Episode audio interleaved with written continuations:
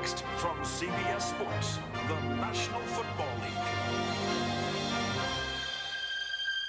Hello, everybody. It is Super Bowl Sunday, and welcome to this special edition of It Was the Thing on TV Presents right here on Podbean. Greg here, and guess who's here? Mike's here, and we're going to preview Super Bowl number LVI. That's 56 if you don't know your Roman numerals. That's right. I learned my Roman numerals as Bart Simpson did from the Rocky movies. Between the hometown Los Angeles Rams and the team that's doing it for Harambe, the Cincinnati Bengals. So we got Matt Stafford, Joe Burrow. We have an exciting matchup. Sure, you could turn on NBC. You could hear Mike Tirico and a bunch of other people drone on and on about how exciting this game is going to be and who's going to have the key matchups between the Rams and the Bengals. Guess what? You're not going to find it on this podcast. Not at all, no. There's no serious analysis to this podcast. Mike's watched all the NFL this year. I barely watched any NFL this year, except for like the last probably like two weeks. I most I've watched for the Bengals all year was like the last two minutes against Tennessee and the AFC title game. That's it. And the Rams have probably been like what the la- the whole three weeks going back to that uh, playoff game with Arizona on that Monday night back in the wild card week.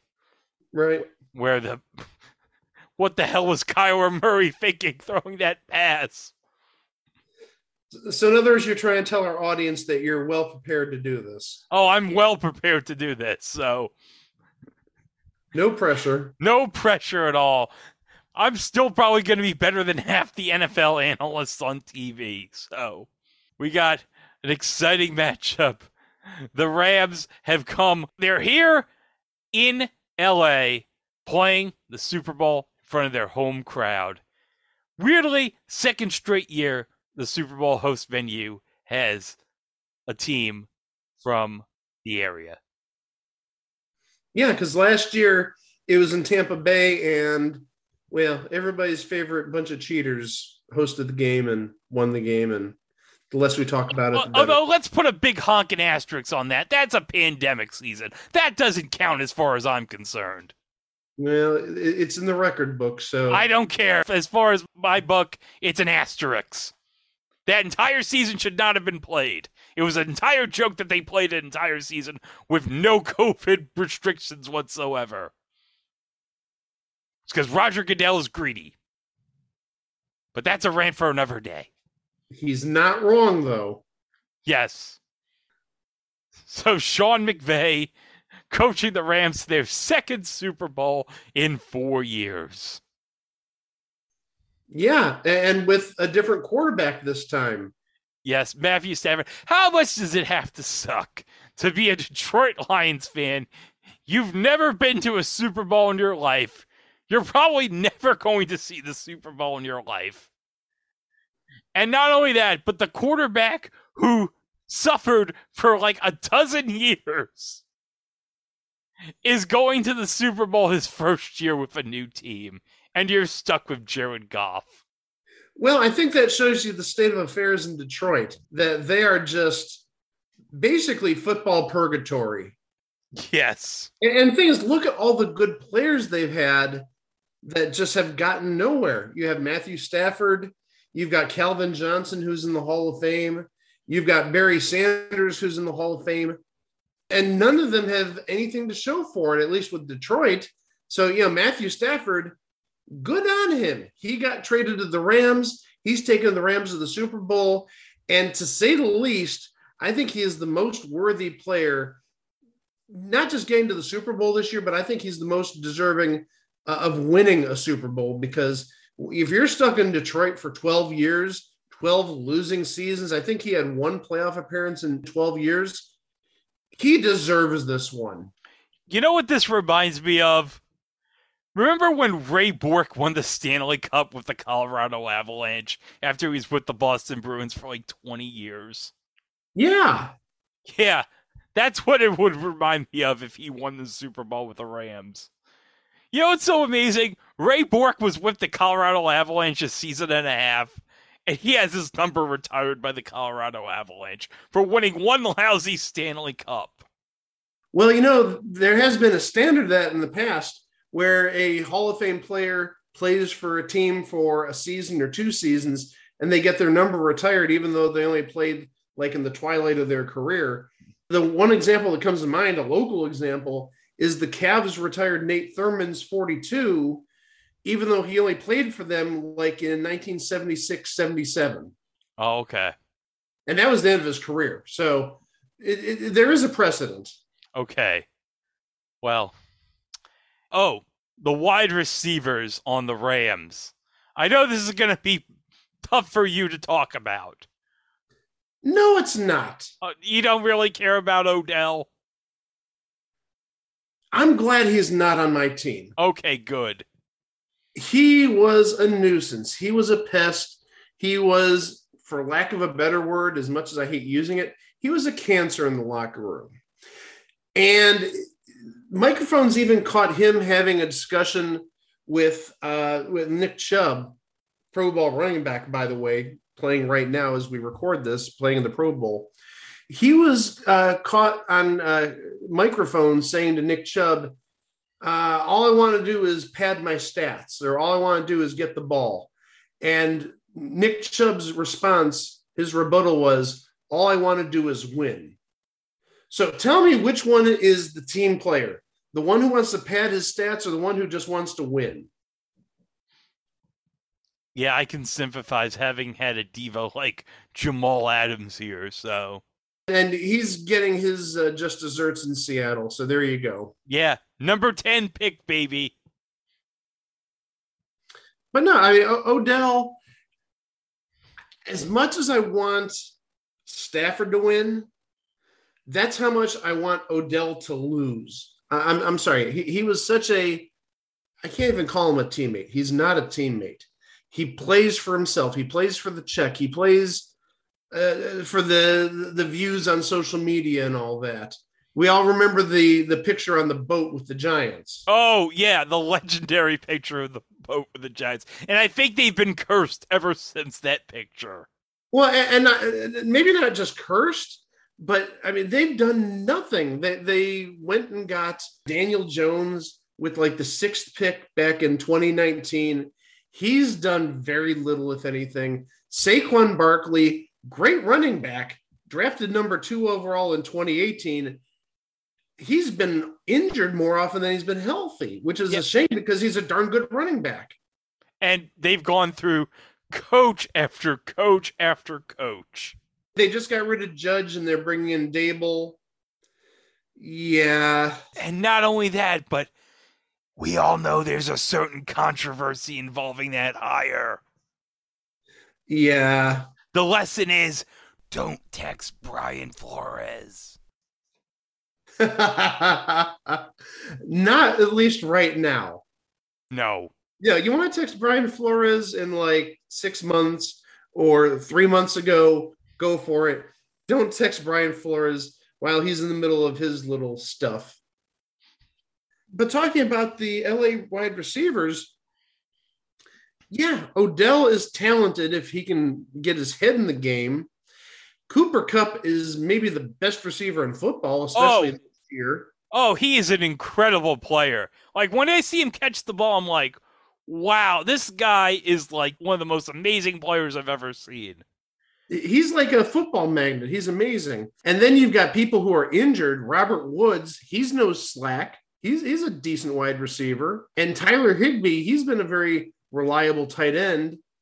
And I'm looking at the stats, and I didn't know this person was number two in terms of receiving yards for the Rams this year. And I liked him. I thought he was a little diamond in the rough for fantasy purposes. Van Jefferson Van Jefferson. He was like a third round pick last year, 2020, I should say. This is his second year, but he ended up with 50 catches for 802 yards. Again, second on the team in yards behind Kupp, and third on the team in catches behind Higbee and Kupp. Oh. So he, he's no slouch. Okay. We got to talk about the defense. The Rams defense. Oh yeah. They're almost in the same boat or at least one person on the Rams is in like the same boat or a similar boat in my opinion as Matthew Stafford. I'm talking about Aaron Donald. I mean, Aaron Donald's been in the league for I think about 8 or 9 years now, 7 years. And he's been like a pro bowler every year, all pro almost every year. And he did make the Super Bowl, as we mentioned, uh, with uh, the Jared Goff team a couple of years ago. But he hasn't gotten the big one. I think if he gets the big one, that basically like stamps his passport to Canton. Yes. I mean, he's going to make it regardless, but I think this is like that emphatic stamp. Yeah. Well, another person you could argue is probably a future Hall of Famer is Von Miller. Oh, absolutely, Von Miller. And uh, that was a nice pickup for them in the middle of the season. He obviously has a Super Bowl title. He won one with uh, Peyton Manning and the Broncos back in 16, 15? 15. That was the Super Bowl 50 team against Carolina. Right. So he's got his, and he's probably going to the Hall of Fame too. And again, if he can get a second ring, that'll basically uh, get him uh, carte blanche into Canton. But also another player that we shouldn't overlook is Jalen Ramsey. Ooh, Jalen Ramsey. A big acquisition a number of years ago from uh, Jacksonville. He absolutely hated in Jacksonville. Oh, yeah. I would hate playing in Jacksonville if I was stuck with Doug Marrone. Well, D- Doug Marrone, but also uh, Tony Khan. And his dad. Yeah. So, so, Tony Khan would only care about the booking for AEW that week. Like, oh, Jaguars. Yeah. But yeah, Jalen Ramsey did not like it in Jacksonville. He got traded to the Rams. Uh, I want to say it was about 2019 at this point, or maybe 2020. And he's been like all pro, lights out. He's been the big piece in the defensive backfield for the Rams especially since they lost a couple of uh, defensive backs in free agency this past offseason to the Browns, John Johnson III and Troy Hill. Thank you very much, Rams. But yeah, he's like the, it's almost like a three headed defensive monster. You got Aaron Donald, who we all know. You've got Von Miller, who we all know is still putting up numbers, uh, even though he's well over 30. And you've got pretty much at his prime right now, Jalen Ramsey. Yes. So if the Rams can win the Super Bowl, that's like would you, you'd probably say that this is like one of the most stacked teams that could ever win a Super Bowl if they do it. They're stacked in a way. They're they're not. Well, again, if we look at it, they probably legitimately have at this point now, and this is very early for people like uh, potentially Jalen Ramsey, but especially for Cooper Kupp. Potentially, they've got five Hall of Fame players on their team right now Stafford, Kupp, Ramsey, and Von Miller and, and Aaron Donald. They have five legitimate Hall of Famers on that team. So they're stacked in that regard. I mean, how many Hall of Famers did, let's say, the Steelers have back in the day, back in the 70s, or the 49ers have in the 80s? they had more than five, I would say. I mean, when you're talking about the Steelers, you had Bradshaw and you had Stallworth and you had Lynn Swann, Franco Harris. And that's just on the offensive side. We haven't even talked about linemen. Uh, Mike Webster, the center, was a Hall of Famer. And then you get to Jack Ham and Jack Lambert. So, I mean, that's a stacked team. Are they necessarily that stacked with five, most likely at least four Hall of Famers? Yeah, they're stacked. And unfortunately, we can't really compare the Cincinnati Bengals in the same way because they're just so young. Yeah, I mean, who knows if they're going to get back after this? But the thing is, they're equally stacked. They're just stacked with younger talent, younger, I don't want to say unproven talent, because obviously they had to prove themselves to get here. But if you look at the Cincinnati roster, Joe Burrow's in his second year. You've got uh, Ja'Marr Chase is a rookie. You've got Tee Higgins, I believe, is in his second year. Tyler Boyd, I think, is in his third year. Uh, then you've got Joe Mixon, who I think is in about year five or six. So, yeah, they have a young, powerful offense, but will they keep this up for the next 10 years? That's the big question. And the defense really is like a no name defense, with all due respect. There's no like big. I mean, the biggest star I can think of that's on that defense is not really a star. The biggest name is Eli Apple. And really, Eli Apple, I think you may best know because he flamed out as a first round pick with the Giants. He went Oh to yeah, New Orleans and then he went to Cincinnati, right? yeah. Because when the Giants drafted him, their hope was he was going to be their Revis, and he never panned out as their Revis. No, he didn't. I, I, I think he either got traded or released within the first two years. Like I said, he ended up in New Orleans and then he ended up in Cincinnati. But yeah, taking a look at the names on the defense, these are not really big names. Mike Hilton, he was a known commodity for the Steelers for a while. Uh, Larry Ogunjobi did a decent job here in Cleveland, signs with Cincinnati in the offseason as a free agent and hasn't had a bad year. The real key on the defense is Trey Hendrickson, who I believe led the NFL in 2020 in sacks when he was with the Saints, then signed with the Bengals as a free agent, and he put up 14 this year. Oh, Uh, and also, and- and we're probably going to talk about him more than anybody else for reasons you've already heard.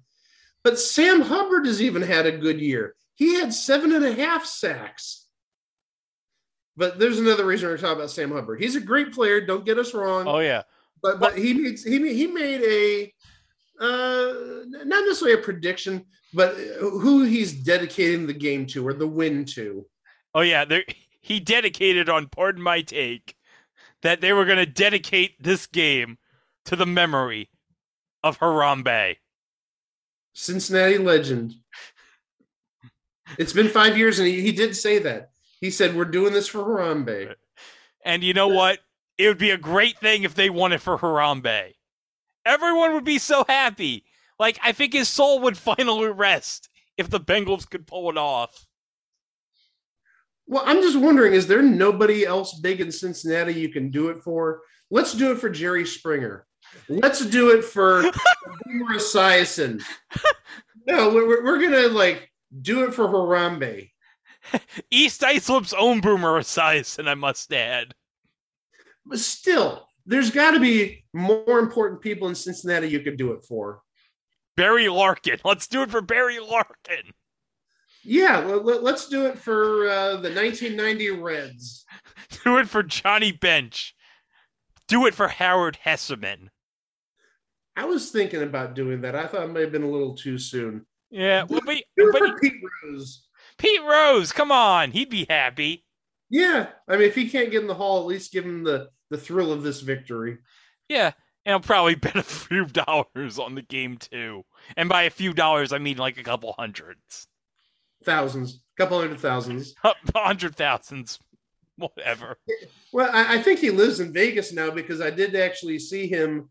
Uh, it would be about four years ago at this point. he, he was doing a signing, and he does this like every day from like nine to five. Really? That's what he does now? This is his side gig, or well, this is his gig. But he, he lives in Vegas, or at least I believe he lives in Vegas. And there's a, a sports memorabilia slash entertainment memorabilia store there. And he literally just sits at a table waiting for people to come up and get his autograph for $100 a pop. And he'll talk with you for a few minutes, take a few photos. And yeah, I, I went there and uh, it, it's actually at the at this uh, memorabilia shop, which is in Mandalay Bay. Ooh. Well, there's one at Mandalay Bay, and there's another one elsewhere down the strip. But the Mandalay Bay was the closer of the two locations. And yeah, just went in, gave him my hundred bucks plus tax. They gave me a nice new baseball, uh, uh, actual Major League Baseball, not like some knockoff. And he signed it. We talked for like five minutes. I had a whole bunch of pictures. Unfortunately, stupid me. This would have been 2017, so this would have been five years ago because like three months after this happened, I got rid of my iPad that I got the pictures of, and I forgot to save the photos. Oh, Well, the thing is, I put like three or four of them on uh, social media, so I still have copies in that regard, but I don't have like the full, like you know, uh, two thousand by sixteen hundred resolution photos or whatnot. they didn't But get yeah, uploaded to the cloud. Uh, I don't do clouds uh, Oh. save. Yeah, Oh, I, I, I'm hesitant to uh, upload to the cloud, but enough about my insecurities with the internet.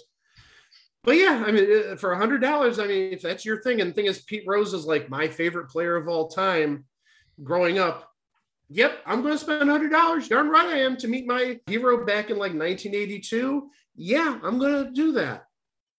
But I think we're getting away from the game. Oh, Just yeah. win for Pete Rose, win for Harambe, win for Pete Rose, win for Howard Hesseman, win for Jerry Springer.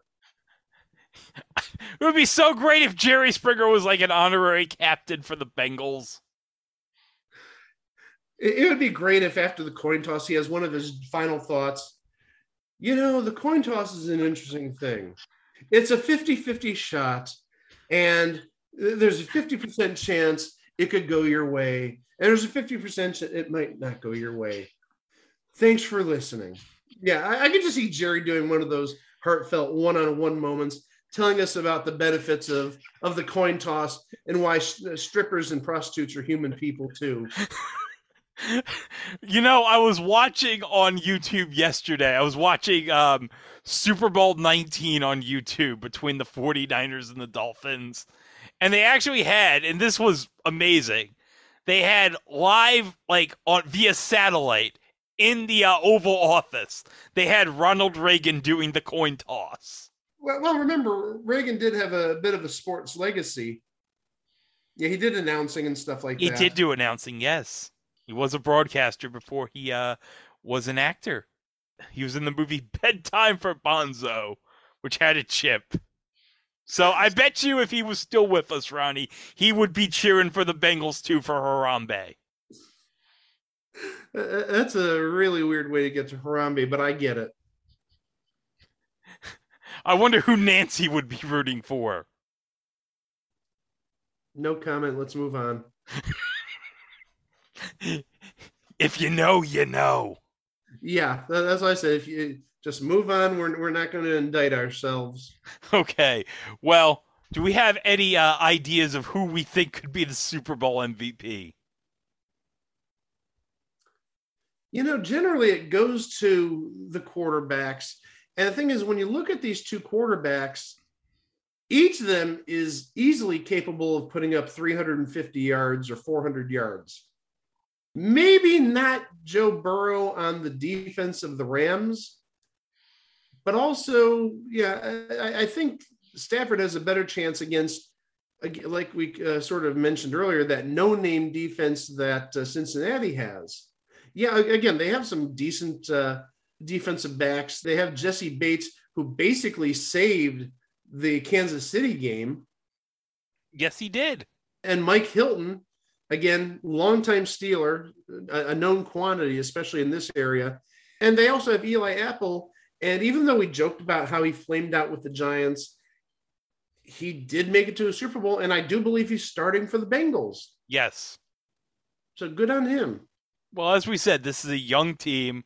Who knows if they're going to make it back to the Super Bowl? And I would say for Joe Burrow, if he can win the Super Bowl just two years removed after winning a national title at LSU, that would be something to go from the national championship to two years later being a Super Bowl champion. Well, the one thing that I think may stand in his way is his offensive line has not looked that good.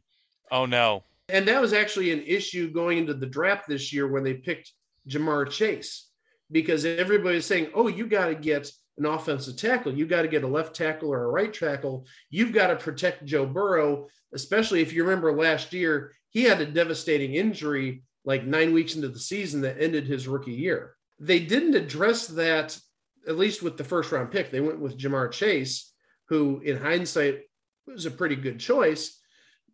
But the thing is, if you saw the Tennessee game, The divisional round. the, divisional round, yeah, I didn't know. Oh, he, he looked very shaky. Well, he also, well, not he, but his line, the offensive Oh. line of the Bengals, gave up nine sacks. Nine sacks, and they still won the game. A- and they gave it up to I, I think it was like nine different people. I'm not even joking because I think the most uh, sacks any one person on the Titans had was like one and a half, Oh wow. and, and then you had a bunch with like one, and then a couple people with like half a sack. Hmm. So like nine or ten people got a sack in that game. And you still thing is- lost. Yeah, and, and they still lost. The thing is, if the offensive line is that weak, or, or still that weak, if you will, you've got Aaron Donald, you've got Von Miller, you've got Leonard Floyd, who had nine and a half sacks this year. So by no means is he a bum. Hold on. When you said Leonard, I thought you were gonna say Leonard Frey. Oh no. Wouldn't that be great? If Mr. Smith lined up in a football jersey, played for the Rams, he's doing it for Harambe too. And Bobo's on the sideline coaching. Oh, I did not want to go down that path. But yeah, the, the, the thing is, when you've got Von Miller, future Hall of Famer, and you've got Aaron Donald, future Hall of Famer, and you've got Leonard Floyd, who by no means is a, slacker. He, he's put up numbers this year.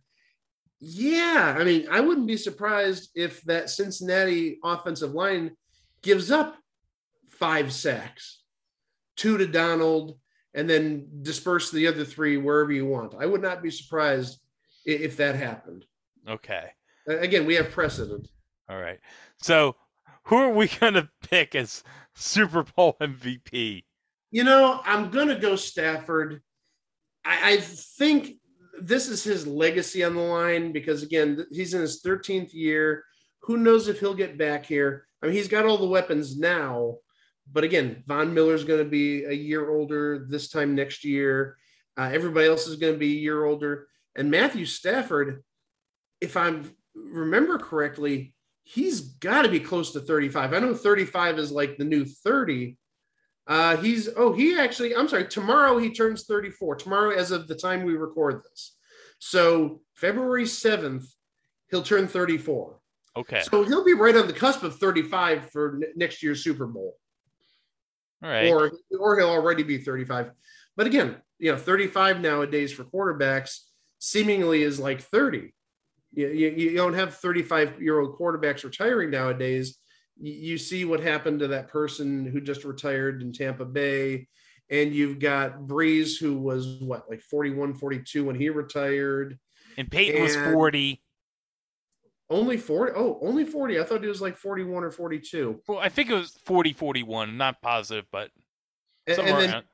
yeah, and, and then Peyton Manning was 40 when he retired, 39, 40. And Aaron Rodgers, gosh knows, he's like 39, 38.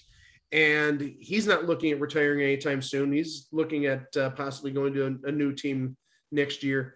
So, yeah, it, it's very possible. You know, he, this may be his only chance.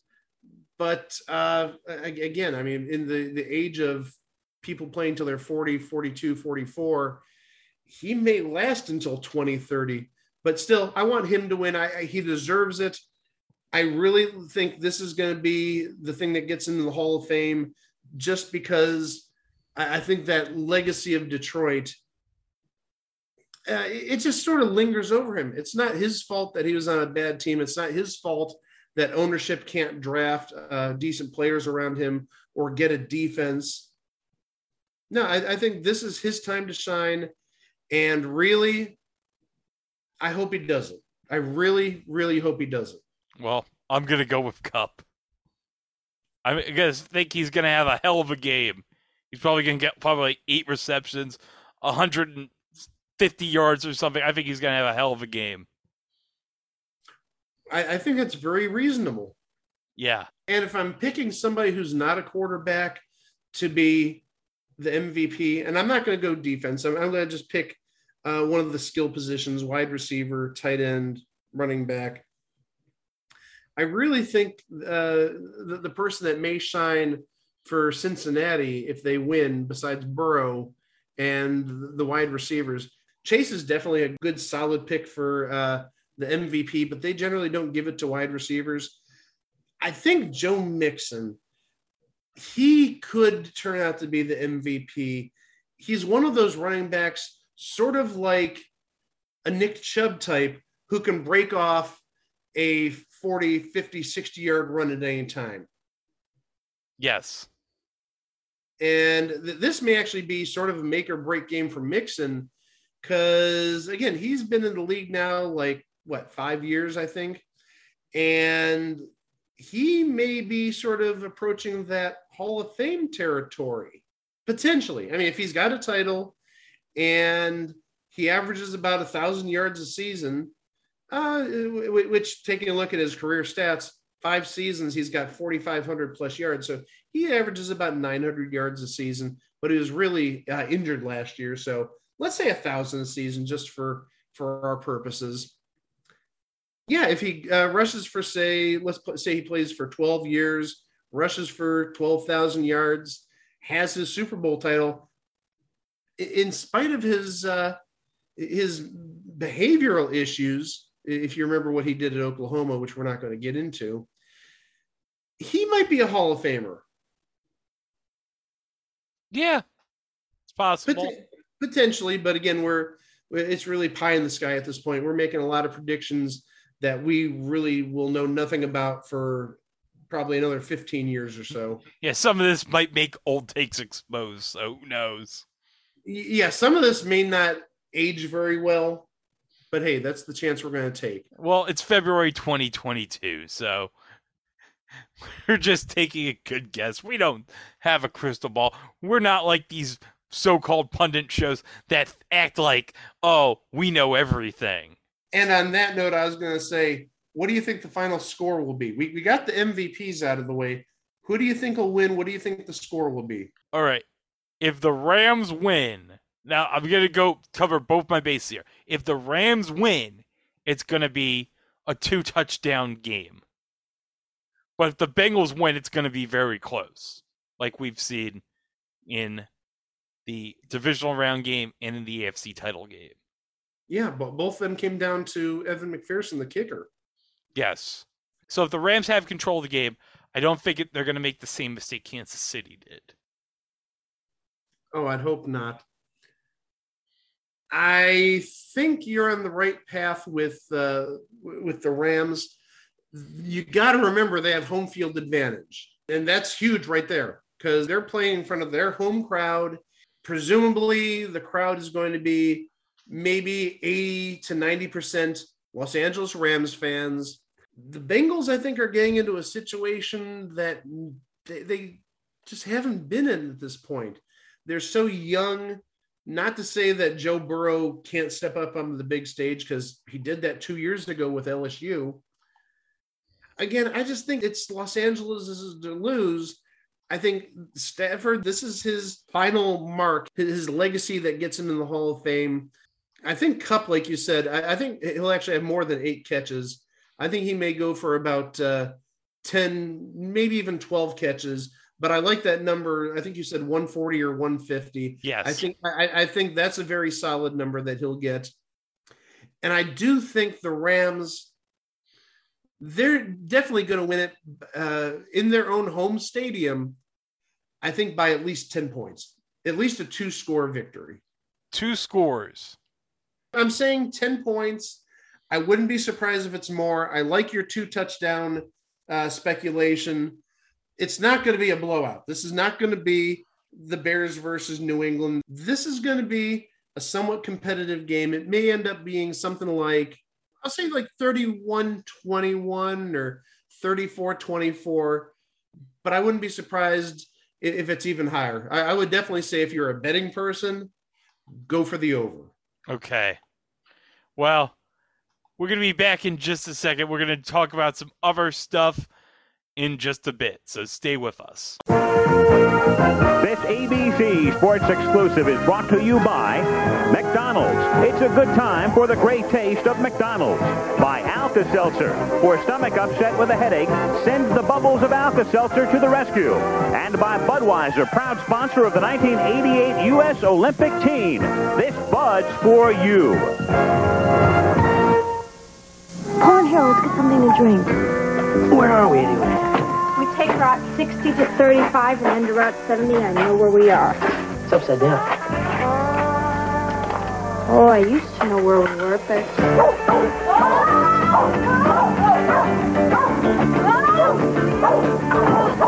Let's just uh, forget about it, okay? My money is in there. What's the problem?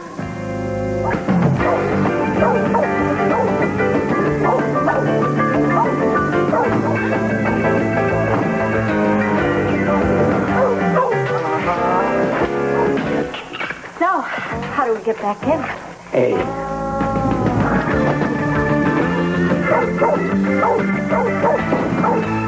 All right, come on, let's go. You got the keys? You have them. I don't have them. All right.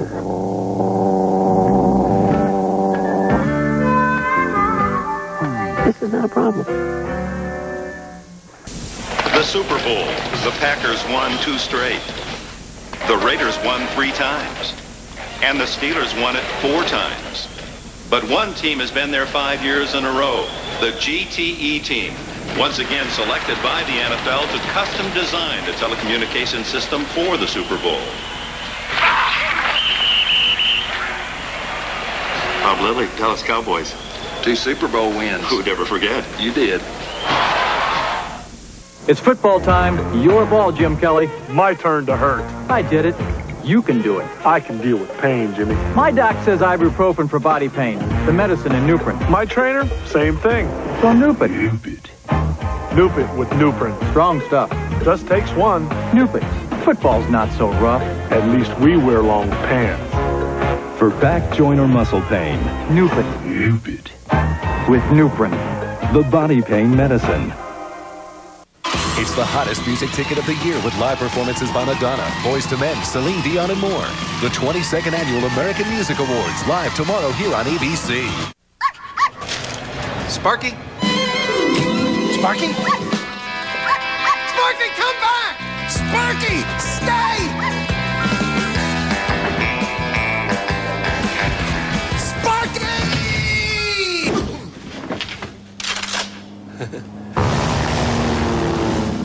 There's only one way off this boat for you now, mister. Good thing these Rold Gold pretzels are fat-free. Arms away, pretzel boy. Brave man. Yeah, must be the pretzels.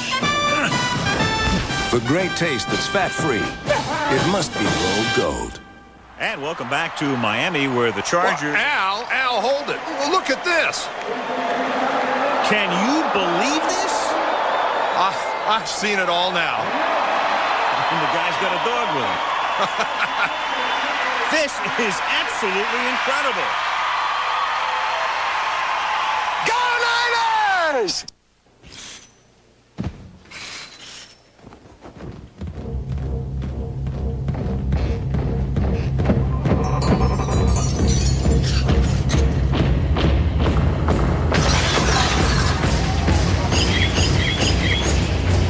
Having a little trouble finding the right pair of jeans? You'll like the way you look in Lee. Oh, we'll take it. The brand that fits. Do it! No! Do it! Never!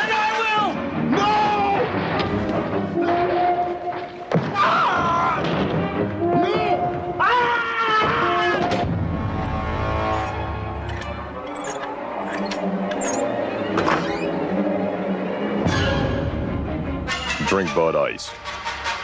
But uh, beware the penguins. So you are claiming Mr. Randle yelled, You're in my house now, Dorothy. Your mama can't save you now? You're mine, boy. And then he called you a little schoolgirl? Is that true, Mr. Randle? No, Your Honor. I simply said he looked better in a little schoolgirl's uniform. NFL Extreme 2, with all the bone crunching, smack talking arcade action you'd expect from pro football's best players. Bailiff, remove this wuss from my courtroom. Promotional consideration paid for by the following. bone crunching action, hard charging plays, all the football excitement of the button pounding arcade smash, super high impact football for Genesis and Super NES. You are watching CBS Sports coverage of Super Bowl 26. And welcome back to It Was a Thing on TV Presents. Mike, how did you like that commercial for NFL Extreme with Judge Mills Lane? I was speechless in a number of regards. First, big ups on them for getting John Randle, who's a Hall of Fame player, maybe not a big name Hall of Fame player, but at least he got the respect to be in that ad by the, the powers that be. But also, Judge Mills Lane, oh my gosh, that reeked of like 1998, 1999. oh, and also, if you listen to our uh, main show, uh, Judge Mills Lane is a future entry. Oh, we are eventually going to one day get to Judge Mills Lane. We did Judge Wapner's Animal Court, then damn it, we're going to do Judge Mills Lane. But not before we do Gary Busey Pet Justice, or whatever the hell that show is called. Gary Busey, Pet Judge, come on. Okay, Pet Judge, Pet Justice, it's the same thing. And if you really need a Mills Lane fix, go to Pluto TV to their courtroom channel. They show Mills Lane like every day. Yeah, or you could watch Celebrity Deathmatch. Or you could do that too. Absolutely. That's right, Celebrity Deathmatch. Speak, speaking of reeking 1999. Oh yeah. Oh man, we didn't include on any of the three video game shows the Celebrity Deathmatch game on PS2. Oh well. That's for the best. It's probably is. Oh, I've played it. That's for the best. It's terrible. Well, it's horrible. It is. Okay. But hey, Mike, we had the recent 40th anniversary of Late Night with David Letterman. And can you believe this? There's now an official David Letterman YouTube channel. Finally. Finally. Finally. Finally not only do we have the late show with David Letterman clips, but now for the first time in ages, in crystal clear quality, we got Late Night with David Letterman too. Yeah. And they've got some classic clips up there. Oh. Yeah. Oh, they have a compilation of like the top 10 stupidest human tricks. Oh my, I remember seeing a couple of these. Oh, yeah, the lady with her eyes bugging out. I can't watch that. I cannot watch that. She did the same thing on uh, the, the Guinness Record Show on Fox like 20 years ago, and that scared the Jesus out of me. oh, I, I, cannot watch the bug-eyed lady. No, but the, the, the guy that stops the ceiling fan with his tongue. Oh, oh yeah. Oh, I, I remember that. Uh, and the uh, the human jump rope. Oh yes, that, that was, was great. great. But I love the one clip that Dave showed on Seth Meyers with the elevator races. have you seen that? Uh, I don't think I have. All right, let me find it. All right, Dave's elevator races. Okay, so we're going to watch this live. Welcome back to the show. Boy, this is it. Tension is at a fever pitch. When you work here at NBC, one of the things you do a lot is ride in elevators. And since a lot of sports originated from real life activities, there is no better sport for this building than, of course, elevator races. Ooh. In fact, this is one of the finest facilities in North America for this sport. Let's now meet the contestants, find out a little bit about them. Your name, ma'am, is? Clara McAllister. Clara, where are you from? Albany, New York. Albany, New York. Do you have. I love that she's holding a sign that it, that shows the diagram of the elevator. Uh-huh. Are you familiar with the Westinghouse cars? no. Okay, well, are you excited? Very much so. Okay, Clara, good luck to you. And your name, sir? Bill Banker. Bill, where are you from? Peekskill, New York. Peekskill, and any elevator experience in your past? Oh, a lot. A lot. Pretty confident then. I'm an expert. An expert? Yeah. All right. man is an expert at racing elevators. Keep that in mind as the contest proceeds. Uh, and your name, ma'am? Mary Alice Bittner. Mary Alice, where are you from? Savannah, Georgia. And how about Savannah? Elevators down there that you? Oh, uh, many, many. Many elevators. Many All right. elevators You in Savannah. Pretty much at random, or were you the only three who would play along? okay, here are the contestants now. I'm going to read the rules to you, which are extensive as it turns out. Number one, you will be assigned be assigned an individual elevator corresponding to the number you have on your uh, whatever you call that party. number two, take the elevator that you summons with your finger there from the sixth floor where we are now to the lobby that will be designated as L on your button. To the lobby at 30 Get Rock. out of the elevator in the lobby, pick up the torch. You must A then torch. reboard your own elevator and ride to the ninth floor. The ninth where floor. You must get your number notarized by staff notary public Gerard Mulligan, and this is Gerard over there. Gerard, Oh! are you all set? I didn't know he's a notary. There's Gerard. Uh, Young Gerard. Reboard the Yeah. same elevator now, and return to the sixth floor. That's here. Come back across the finish line. Now, a few reminders.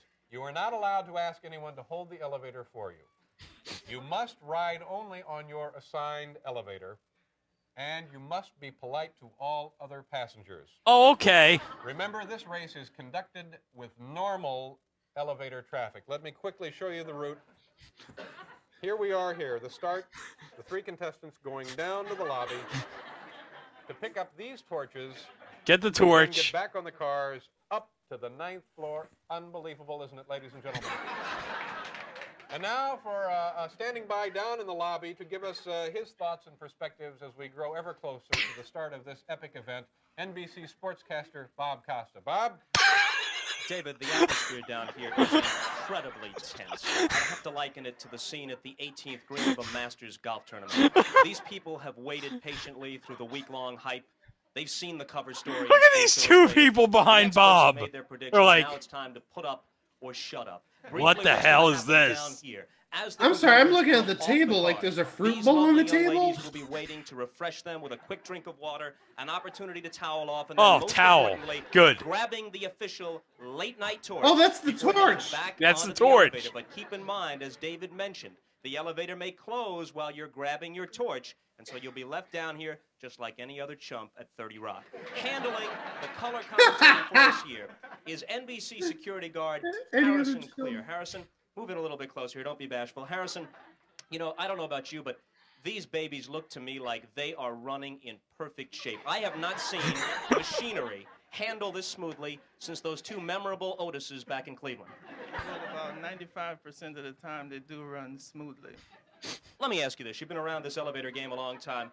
The old timers, Scruffy, Grabodnik, Izzy Swift, these guys truly were great veterans of the shafts. They loved the game, the elevator game. But these newcomers, to me, it seems like money, money, money. Always the same thing. Well, the, the old timers are very alert in terms of the functioning of the elevators, and they do run properly, you know. Well, there you have it. From Harrison Clear, NBC security guard. The That's good. to the starting gun continues. Let's take you back upstairs to Studio 6A and David Letterman. David? All right, thank you very much, Bob Costas, ladies and gentlemen. NBC Sports and Bob will keep us posted as the race uh, continues.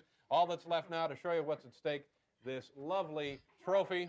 Oh, look at that There trophy. is. This is what the contestants are vying for. The golden shaft. The Golden shaft. And second and third place, of course, receive the late night with David Letterman sponges. There you have it. Oh, they get Uh, sponges. Folks want to line up uh, Clara McAllister, Bill Banker, Mary Alice Bittner. This Okay. Who do you got? Are we all set? Oh, you I don't- know. I know. Who do you got? On your mark. Uh, I'm gonna take uh, two. The guy in the middle. Okay. Here we go.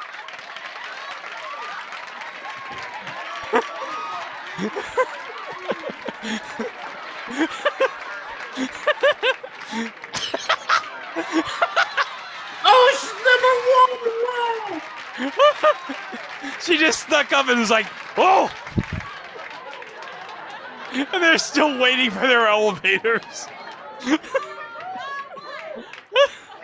Okay, the race officially underway, of course, now. Uh, we're going to pause for a commercial. Any late breaking updates, we'll be right back here. Let's go down now to the lobby. Okay, now we on our got elevator race with NBC Sportscaster Bob Costas. Bob, how does it look down there now? Well, David, amazingly enough, just as you came to me, contestant number two, Bill, and Mary Alice number three just arrived in the lobby, but they are trailing badly. Contestant number one, Clara, apparently recovering nicely from that nasty between floors accident which marred her bid in the St. Louis Invitational, has spurted ahead. Do you feel like you have any chance to catch up, Bill? Uh, I don't know. It's going to be tough. It's really going to be tough. I'm going to try, but I don't know what's going to happen. All right, take off, Bill. Get out of here. What about you, Mary Alice? Are you in shape? I mean, this is pretty grueling. I'm in great shape. We've been working New York for a whole week. You got it. understand. Take off. I won't keep you any longer. David, back up to you. Bob, and another fine job being turned in down there in the lobby. Good luck, as always, to all our contestants. Uh, so it looks like, who is it? Uh, Clara McAllister is in the lead? Okay, well, good luck to Clara. He wrote a song. Okay. And Now Dave's doing the middle of his interview, and then not oh! to think about it, and all of a sudden, history. Excuse me, just a minute. Speaking of uh, history, uh, ladies and gentlemen, Fantastic. and she's just cruising number one. Yeah.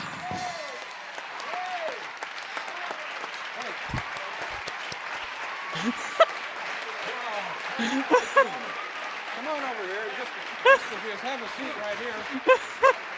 Excuse me, Livingston. We'll get. Uh, hey, Oh, they put the wrong First of all, here, graphic up. uh, Clara. Clara, congratulations. And they corrected it. This lovely homemade. And now she gets the shaft. How, uh, uh, how, how was it? How was the big race? Well, it was tiring. Uh-huh. You, you look exhausted. I am. Yeah. It was very. It was lots of fun. Uh-huh. Have any, Met have, some very nice people on the elevator. Uh-huh. They Uh, were very polite. any trouble on the ninth floor? Yes. Oh, what happened? Our notarizer wasn't there when I got there. What? Oh, really? The notary public was not there? No, but he Gerard. paid. Oh, he, so you had to wait on the guy. That's Oh, right. but it's an Oh. oh. handicap.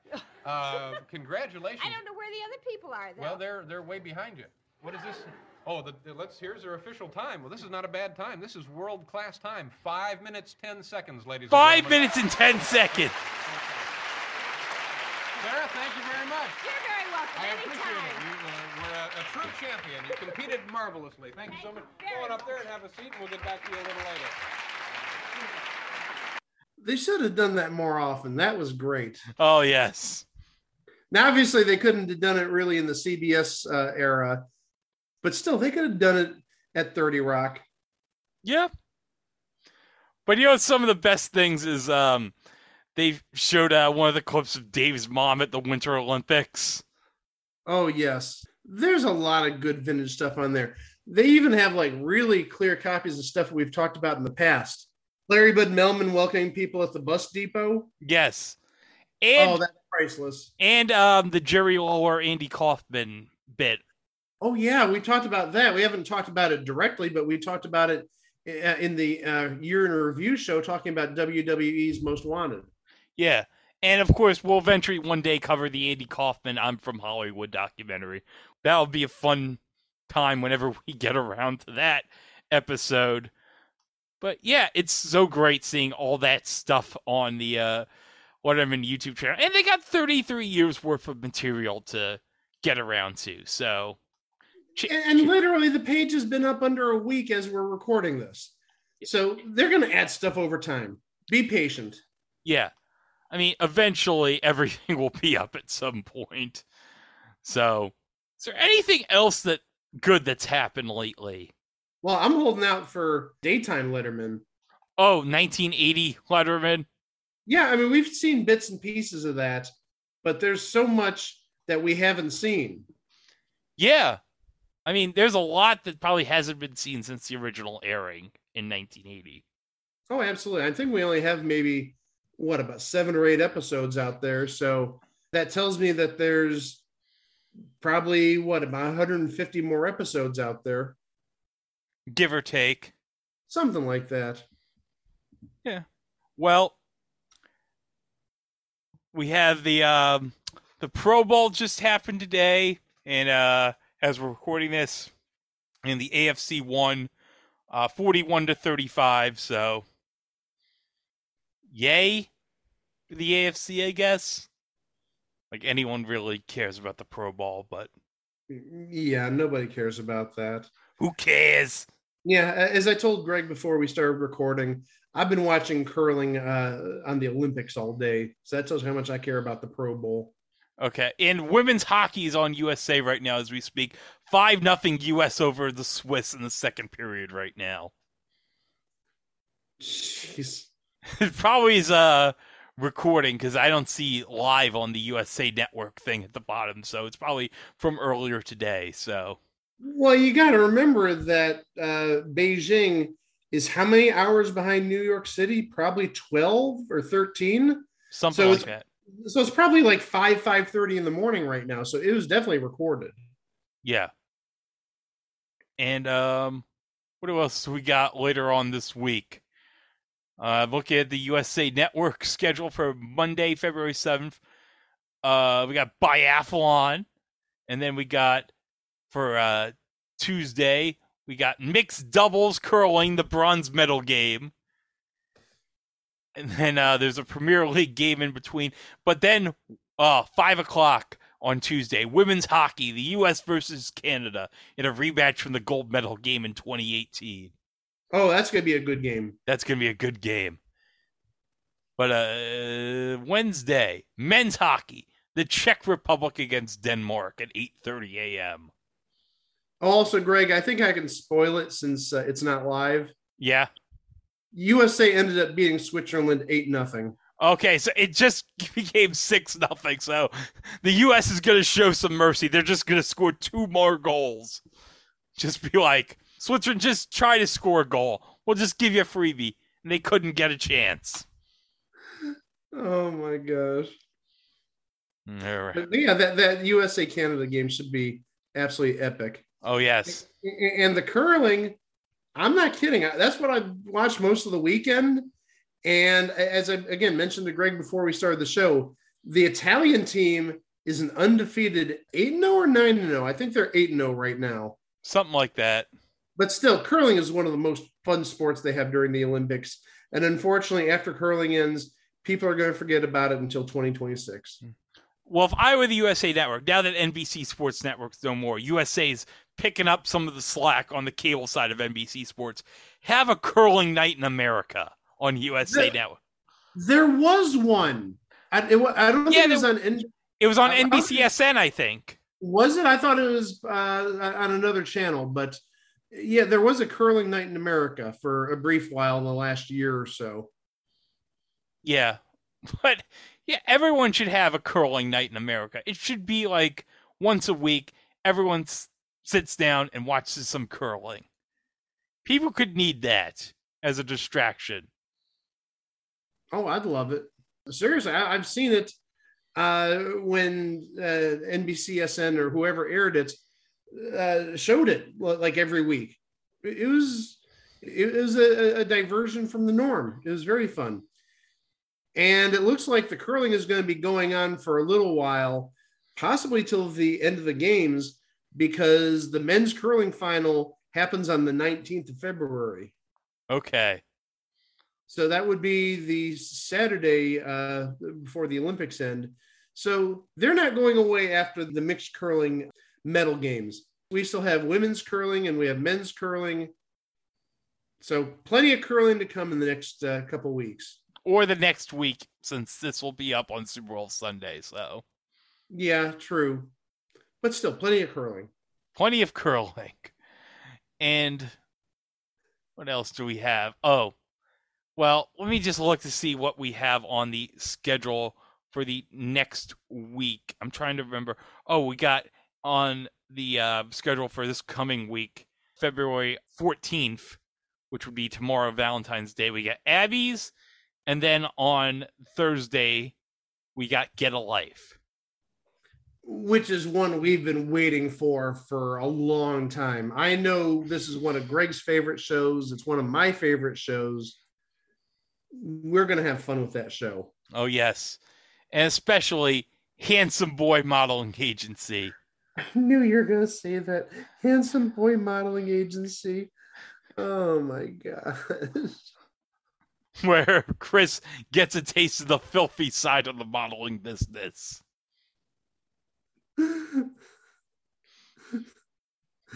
We'll talk about that later, though. Oh, now I know what I need to do over the next few days. I need to watch some uh, Get a Life. That's true. Got to study up. And also, we get to talk about Brian Doyle Murray. Oh, who doesn't like Brian Doyle Murray? Oh, yeah. If you don't like Brian Doyle Murray, you're just an. And Elinor Donahue. Oh, Elinor Donahue.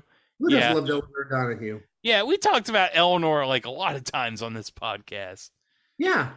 She was on the Love Boat. She was on that week of Match Game Hollywood Squares, the, the 50s tribute week with Mr. Black. and uh, eight stars from the 50s.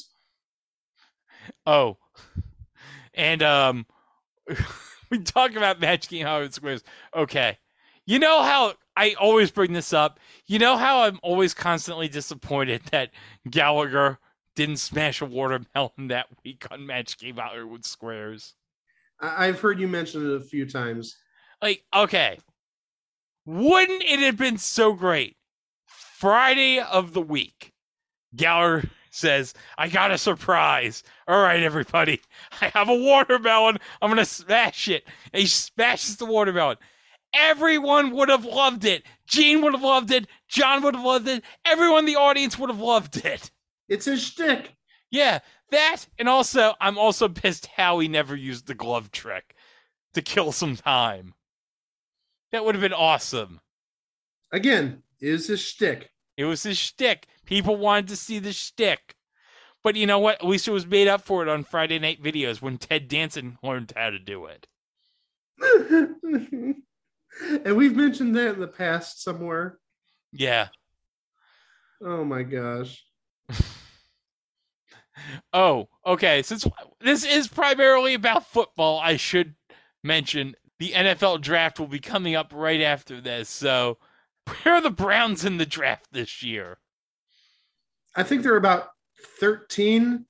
Okay. I think that's where Odell was drafted, actually. I think he was 13th. Okay. Let me just look. I'm on Pro Football Focus right now. Yeah, 13th overall pick. And And, um, the, and the draft isn't going to happen until like late April. okay. So they have a mock draft simulator. So do you want to do the mock draft simulator on Pro Football Focus? Sure, why not? All right, how many rounds do you want to do? Let's just do the first round. First round? Okay. So four, let me just pick the spots. Okay. Four, 10, 13. Do that. And uh we'll do it sort of slow. Okay, here we go. Uh let's start the draft right here. Okay, the mock draft. Okay, let's see what the first three picks were. Uh got Thibodeaux selected number one by the Jaguars. Evan Neal by the Lions at two, and Derek Stingley Jr. at three by the Texans, which I don't know about that pick. That's I'm not going to lie. I've never heard of any of those people. not, not even Derek Stingley Jr. I don't know who that is. That's um, uh, Darryl Stingley's grandson, former uh, New England wide receiver. News to me. Okay. All right. So, all right. Uh, well, I'll just go Kyle Hamilton from Notre Dame because that's uh, it's who everyone thinks that they'll take at four. So I'll take that. And the computer takes. So the computer takes Aidan Hutchinson of Michigan for the Giants at five. George Karlaftis. I think that's how you pronounce it from Purdue. I don't know. Again, never heard of him. Charles Cross from Mississippi State to the Giants at seven. I guess, yeah, I guess the Giants have the seventh pick. Garrett Wilson, wide receiver from Ohio State at eight. Kenny Pickett from Pittsburgh at nine for the Broncos. And um, I'm going to go Drake London because everyone thinks the Jets are going to take Drake London with the Seahawks pick at 10. And then Ahmad Gardner at 11 for the Washington Commanders. It's so weird to say that. Washington Commanders. Not the best name. Yeah, but you know what? Everyone will get used to it after like week three. Just like getting used to the Guardians. Uh, Ikem Ekwonu from NC State from the Vikings at 12 is what the computer takes. Okay, so 13. All right, this is your pick. What do you want? I want a wide receiver. I want. I, I think it may be a little uh, early to be picking Chris Olave, but I, I want a wide receiver. Okay. Um, so we have Jameson Williams from Alabama, Chris Olave from Ohio State. So which one of those two would you take? I take Olave because he's Ohio State. Well, again, I mean, if you know me, you know I don't care for Ohio State. No, I, I would pick him because he's been a quality wide receiver for the Buckeyes for the last three or four years. And I think he can really help out that offense. That's the draft uh, for the first round. And yeah, there's our picks. Look at that. We're all going to the Super Bowl next year. Unless the NFL decides to be weird and there's a lockout that we don't see. And then everyone gets a playoff spot. Everyone gets a trophy. Why not? That's the only way they'll both be in the playoffs. The only way the Jets are going to win anything. You know what I'm going to say is I can see them going 7 and 10, 8 and 9 next year. It's not going to mean anything. But I think they have better right now long-term success, at least as a hope than the Giants right now. I agree. The, the Giants are a mess. Even though uh Zach Wilson did not have the best rookie year, and neither did Robert Saleh. No. I mean, the only positive I can say about Zach Wilson is he didn't turn the ball over when he uh, got back from his injury. But uh, other than the Tampa Bay game, he really did not do anything much, at least as far as I know, because I am only judging him based on the stat sheets. Because as you know, I'm not watching the games for reasons. For reasons, yes. Yes. If you've listened to this podcast, you can understand the reasons why. You know those reasons, absolutely. Yeah. Let's just say I'm hoping that Brian Flores has more information in those text messages.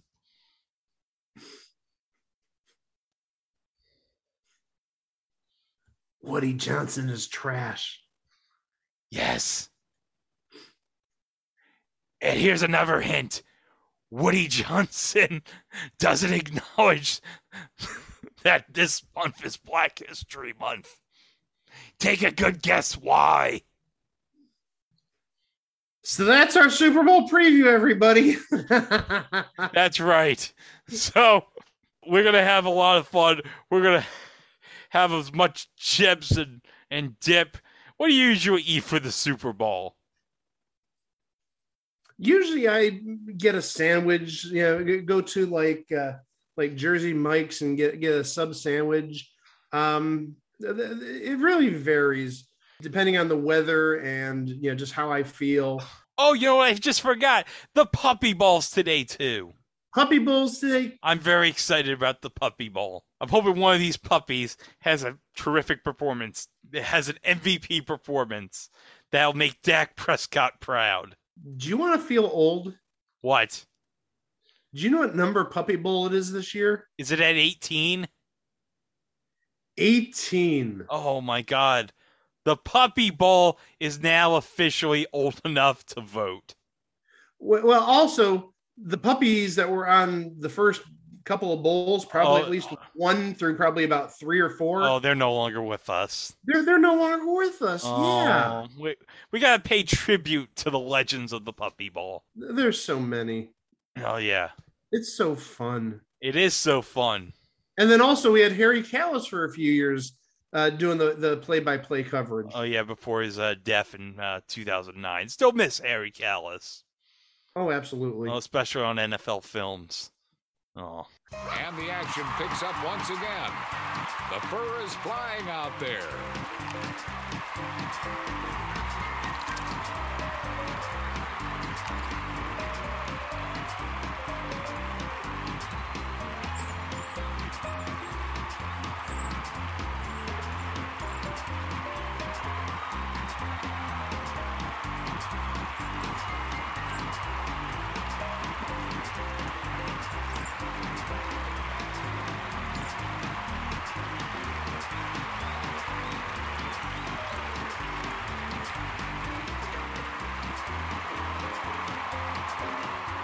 Out that flop. It's difficult to tell where one dog begins and the other ends.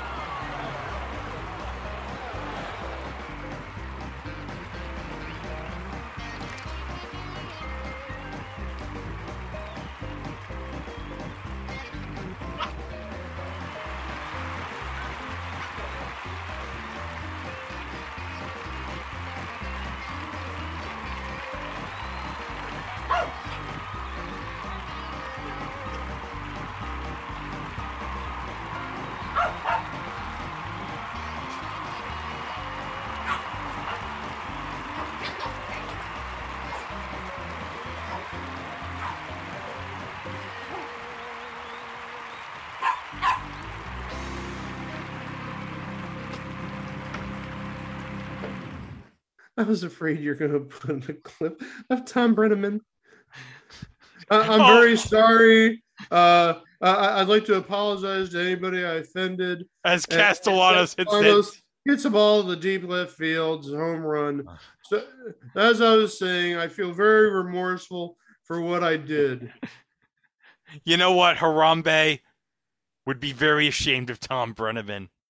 No, yeah, the, the Bengals are not winning this for Thom Brennaman. No, they will not win this for Thom Brennaman. Maybe Morty, but not Tom. No, no, no, no, no, no, no. But that's all we got to say about that, to quote Forrest Gump. And oh, hey, in case you haven't been checking out our feed in the last week or so, we have some good stuff for you on the feed right now. There's a live show that me and Chico did covering the 1993 Disney movie Cool Running. So if you had Disney Plus, you can play our commentary with the movie over you watching the movie. So it'll be fun, like RiffTrax style. So we hope you enjoy it. But hey, this week, Abby's Get a Life. It's going to be fun. Oh, it's going to be great. It's going to be awesome. And then, oh, let me just see what we got coming later on in the month. Oh, yeah, the Hudson Brothers Razzle Dazzle show. That, that's my money in the bank. Oh, God. That's going to be something. And I don't think you know what to expect from it. No, I don't. And I'm scared about that. Don't be scared. Don't be scared. It, it, it, it's it, it's very tame. It's it's not going to offend you or anything like okay, that. good. I got something to tease. We do have a special show planned for the month of March. Oh, we do. We do, yes. Well, for the last two years, we've had enough material that we're going to have a special show paying tribute to some of the people that we have discussed on this podcast because we're about to hit 250 episodes in March. Yeah, we are. Yeah, it's hard to believe. Can you believe, like, uh, say about what two and a half years ago when you didn't know I was recording the first episode, the episode zero? The pilot, yeah. Yeah, you didn't realize I was recording. And how far have we come? We've gone from zippers to the madness that we've seen in the last two and a half years. To hilarity ensues. The hilarity ensues, yes. Hilarity did ensue during Mr. Bogus. But we are going to have in March the first ever It Was a Thing on TV Hall of Fame class. Yes, we will. Yeah. And we've speculated on who the locks are. The locks are that are going to make the class in the first Hall of Fame year. I think there's in my mind a legit half dozen people who are going to make it. Half dozen. And again, if you've been watching the show for any amount of time, you probably could name at least four of those six. Oh, yes. And one of those, I guarantee you, has the initials MS with a C in front of the M. Uh, I think he's might be the initial Hall of Famer. He's going to be the headliner. He'll be the David Ortiz of the Hall of Fame for this year. He'll be the one person that goes in clean. Wait a minute.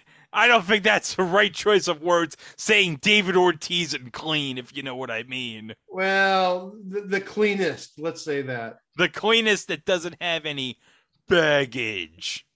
Yeah. I put baggage in quotation marks. Yes. Big air quotes. Air quotes. But that's it. So, hope you have fun with the Super Bowl. This has been Greg, along with Mike, and we'll see you next time with a new episode tomorrow. Enjoy the Super Bowl, and we'll have some more stuff on the Podbean feed real soon.